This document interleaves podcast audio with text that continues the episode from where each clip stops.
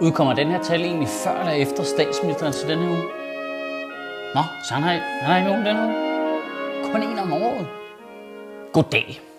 Danmark er et lille, hyggeligt land med en brus og et gadekær med fire ender og 6-8 high fives om året. Har bare totalt hyggeligt. Og derfor var det statsministerens sikreste kort, da han valgte i sin nytårstale at gøre op med ghettoerne. De skulle slettes, ville fjerne parallelsamfundet. Fordi, det er vi alle sammen enige i, vi kan ikke lide, de er der. De, øh, de ødelægger øh, det hyggelige ved vores land. Det ødelægger illusionen om, at vi er et homogent folkefærd. For det elsker vi at fortælle os selv. Ej, vi er så homogene her i Danmark. Vi er så ens. Alt er helt ens. At vi er bare så ens. Københavner, sønderjyder, fuldstændig ens. Godt nok så er københavner som kulturradikale landsforræder, der ødelægger vores land, men vi er helt ens. Men det er jo noget bullshit. Vi har jo altid haft socialt belastede boligområder. Jeg elsker det der med, hvordan vi på en eller anden måde giver det navnet ghetto, og så kommer det til lidt til, som om det er noget indvandrerne har fundet på. Som om det ikke har været der altid. Det har været der fucking altid. Der har altid været socialt belastede boligområder med alle de problemer, der hører til sådan nogle steder. Altså, har du set den første Olsenbanden-film? Den fra 63. Altså, når Egon kommer ud af spillet, så det første, han gør, det er lige at tage op og besøge luderne i ghettoen på Vesterbro. Benny er fucking pimp for hende, den storbarmede blondine. Hvis du skulle lave huset på Christianshavn der, i samme sociale kår, så er det nødt til at være huset i Mølnerparken. Det siger der jo sammen. Det ville selvfølgelig nok bare ikke være, det hed Maja, der sagde det. Godt. Data time. Bam, bam, bam, bam. Fordi hvad er det, vi snakker om? Hvad er en ghetto præcist? Øh, ordet ghetto, har jeg læst mig til på Wikipedia, stammer fra øh, det jødiske kvarter i Venedig, og var jo førhen en betegnelse for alle de jødiske kvarterer rundt omkring i de europæiske storbyer, fordi dengang var det jøderne, der var de fattige, som klumpede sig sammen. Sidenhen er det jo så blevet til en generel betegnelse for socialt belastede boligområder, typisk med en bestemt etnisk gruppe og eller social klasse. Men det kan vi fandme godt stikke i Danmark. Du, det er store, djøfificerede Danmark. Så har simpelthen øh, pillet alt charme ud af det. Vi har lavet øh, fem objektive kriterier for, hvad en ghetto er i Danmark. Og et boligområde skal leve op til tre af dem for at kvalificere sig til at blive en ghetto. Og det kan ikke blive mere kedeligt og revisagtigt. Det var, øj, okay, for det lidt gangster. Det er helt vildt. Bare straight out of Excel-ark, mand. Hvis øh, dit boligområde skal vinde i den store Hvem vil være en ghetto-quiz, så skal antallet af arbejdsløse være på mindst 40 procent. Parameter nummer 1. Antallet af indvandrere og efterkommere fra ikke-vestlige lande skal være på mindst 50 procent. Parameter nummer 2.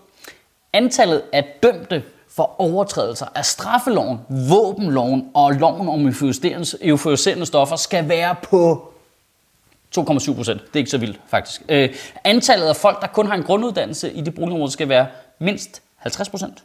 Øh, nu er vi på 4. Øh, den gennemsnitlige indkomst skal være mindre end 55% af den gennemsnitlige bruttoindkomst for samme gruppe i regionen. Ja, det er lidt ærgerligt faktisk. Den sidste jeg ødelægger det totalt, fordi ellers ville min lejlighed faktisk kunne kvalificere sig til at komme på ghetto-listen. Det havde været fucking awesome, mand. Den berygtede shoot ghetto, også kaldet Krydderbolleparken. Så basically er en ghetto et øh, boligområde, hvor der er mange øh, fattige, uuddannede og eller indvandrere. Og det vil statsministeren nu gøre op med. Og det er da positivt, synes jeg. Det er da super positivt, at det er borgerlige i Danmark langt om længe anerkender, at øh, dine sociale omgivelser og din økonomiske status spiller simpelthen ind på din sandsynlighed for succes i vores samfund.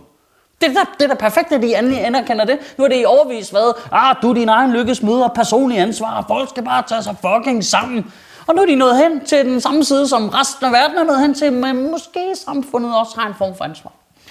Og så var det jo bare at sidde og se Lars Lykkes tale, og sidde og vente på undskyldning over til alle indvandrerne, som vi har placeret mod deres vilje ude i ghettoerne, og bare lavet dem sejle deres egen sø. Men Ja, det kom ikke. Det var så meget godt, at man ikke sad og holdt vejret og ventede på den undskyldning. Så har man været mere død end Anders Samuelsens autoritet på nuværende tidspunkt. Politik er virkelig morsomt nogle gange. Altså, det er sjovt, hvor forudsigeligt det er. Det der med, at den der regering har bare kæde rundt. De har bare haft et lorteår. De kan ikke blive enige om noget som helst. De har ingen succeser at vise frem. Og de kan ikke, du ved, du ved alle, alle ministerne er i konflikt med loven hele tiden. Og så sidder man der og tænker, nu, hvad skal vi vælge at fokusere på i vores nytårstale, der ligesom kan vitalisere danskernes tro på regeringen? Ah, jeg har det! Prøv at se indvandrerne, de er dumme. det, det, vil, det, altså, de gør det jo tit, men det, der, det bliver ikke mere tydeligt nu. Det er det mest tydelige røgslør, der nogensinde er lavet. Altså, det, det har kun været mere tydeligt, hvis Lars Lykke havde bare siddet inde i fjernsynet og bare peget ind i kamera og sagt, hey, hey, kig derover. Og mens alle folk har siddet og kigget forvirret rundt i deres stue, så var man bare løbet væk.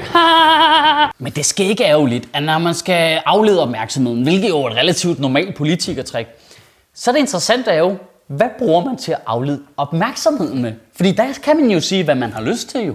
Altså Lars Løkke kunne vælge hvad som helst. En klassiker er jo det der med, Nå ja, det kan godt være, jeg er en idiot, men prøv at se, oppositionen, de er kæmpe store spader derovre.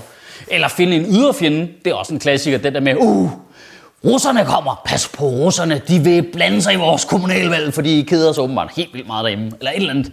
Du, du kunne finde på hvad som du kunne også tage rigtige problemer og aflede opmærksomhed med skattely. Fy for helvede, vi vil ikke finde os i det i Danmark. Puha, skattely. Eller klimaproblemerne, kloden den smelter. Ah, alle de valg kunne han lave, men øh, det valgte han ikke. Han valgte øh, igen, igen, igen, igen, igen, igen, igen, igen, indvandrerne som afledningsmanøvre. Det, er jo, det, det siger lidt om, hvor dårlig en tale man holder, når det mest interessante ved talen er, hvad man ikke nævner. Hold kæft, den tale der, den havde god, god kommaer, synes jeg. God kommaer, rigtig god kommaer. Men hvis statsministeren gik rundt øh, og var bange for at måske at komme til at se lidt dum ud i efterspillet, så behøver han ikke at bekymre sig. Fordi Dansk Folkeparti har altid hans ryg. Hey Lars Lykke har sagt noget borderline dumt. Ring til Martin Henriksen. For så er der bare sådan en, en lampe, der blinker i en hytte i ødemarken et eller andet sted, hvor Martin Henriksen med fuldskæg kigger op for en ren. Han er ved at spise ro. Er nogen, der har brug for nogen til at sige noget retarderet? Og så går der to sekunder, og så hopper han bare ned i faldskærm over TV2 News. Bare, retarder man på pletten. Dansk Folkeparti har nemlig foreslået et udgangsforbud for folk under 18 år, så de ikke må være ude efter kl. 20. For hvis der er noget, der virker på hærdede kriminelle, så er det kræfter med stuerest. Og det ved man, det er dokumenteret, du. Det er det, eller tal om fra dem. Jeg elsker, hvor naive de der mennesker er. Det holder aldrig op med at være fascinerende for mig, den der dobbelthed, der er i, at de vil være de hårde, dem der slår ned, og kræfter med straf. Men hver gang, så er det sådan fuldstændig naive forslag. Sådan noget med, øh, så siger vi bare til banderne, at de ikke må være en bande. Ha! Der fik de den. Hvad er der unge mennesker, der laver ballade i ghettoerne? Så tror jeg nok lige, at vi bare siger til dem, at de skal blive indenfor. Sådan der, mand. Så blev de sat på plads. Så hvad vil de lave kriminalitet inde på deres eget værelse, eller hvad? Fuck, vi er nogle genier. Så, så du bare står sådan en lille ung dreng, der er rullet ind i Loyal to Familie, der skal ud og sælge speed. Det var, nå, må jeg ikke gå udenfor? Nå, det var da ærgerligt. Så må jeg hellere droppe det hele og blive lovlydig borger til mig en ingeniøruddannelse.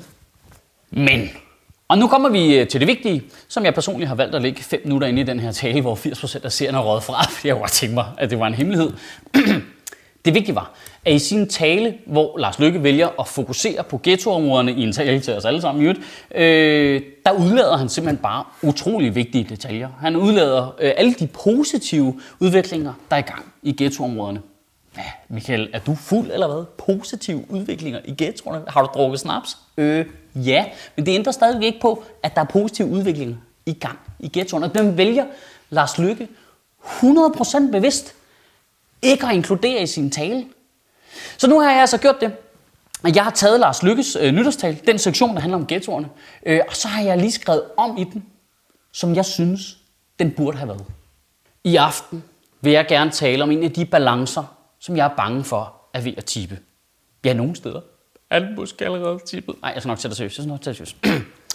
Jeg tænker på de børn, der er vokset op i et miljø, hvor det ikke er normen, at forældre går på arbejde. Hvor penge ikke er løn, man tjener. Og jeg tænker ikke kun på dem i Gentofte og Charlotte Lund, hvor kvinderne står uden for arbejdsmarkedet, og penge primært er noget, man har arvet. Jeg tænker også på de steder, hvor løn er noget, man får kommunen eller tilrender sig via kriminalitet. Rundt omkring i landet er der parallelt samfund. Mange mennesker med de samme problemer er klumpet sammen. Det skaber en negativ spiral. Og til jer unge ude i ghettoerne vil jeg gerne sige, at jeg ved godt, at 98 procent af jer unge er lovlydige borgere. Jeg ved godt, at kriminaliteten i de belastede boligområder er faldende. 14 boligområder er helt blevet fjernet fra ghetto-listen inden for de sidste tre år. Kriminaliteten er faldet en tredjedel i de socialt belastede områder siden årtusindskiftet. Ungdomskriminaliteten for ikke-vestlige indvandrere og efterkommere er faldet mellem 28 og 48 procent siden 2005, alt efter hvordan man gør det op. I skal vide, vi ser jer. Det er en pragtpræstation af jer, at I ikke bliver trukket ned i den negative spiral, som vi alle sammen kan se også er der. Jeg ved godt, det ikke er nemt at være fanget mellem to forskellige kulturer, mellem en dansk ungdomskultur og måske skeptiske forældre, der kommer fra et land, I aldrig har været i. Men I gør det fremragende. I er et lysende eksempel på, at man i Danmark kan bryde den sociale arv på bare én generation. 39 procent af de unge fra ghettoerne med ikke-vestlig baggrund fik i 2016 en studentereksamen. Det er en stigning på 20 procent siden 2008. Det er fuldstændig forrygende, og det er faktisk 2 procent mere end danske unge. Og nu skal vi sammen have de sidste med. Vi vil i regeringen arbejde sammen med kommunerne og lave initiativer, der skal sætte ind over for banderne, og vi vil helt afskaffe anlægsloftet og skattestoppet, så kommunerne ikke længere har håndjern på, men faktisk kan komme i gang med at lave de løsninger, som de selv mener er nødvendige i deres lokalmiljø. Det er ikke noget, vi kan sidde her i København og bestemme over folk i andre dele af landet. Men det vigtigste er, at alle jer 100.000 vis af unge, hårdt arbejdende, lovlydige børn og indvandrere bliver ved med at gå foran som det lysende eksempel I er. Vi kan ikke klare os uden jer. Kan du have en rigtig god uge og bevare min bare røv? Burde han have sagt. Det er så typisk dansk. Altså, de er aldrig glade for noget som helst. Nej, nej, nej. Det er bare brok, brok, brok. Hvordan i alverden lykkes det at lave en kanon over danske værdier, og så brok ikke på? Det forstår jeg simpelthen ikke. Det vil jeg kraftedeme mig gerne brokke mig over. Sjøtministeriet lever af dine donationer. På tia.dk kan du oprette et donationsabonnement, hvor du giver lige præcis det beløb, du har lyst til. Og så kan vi lave flere interviews på Nørrebro Teater, flere taler, sende Sofie Flygt mere på gaden. Og hvis ikke du gør det, så er du en pig.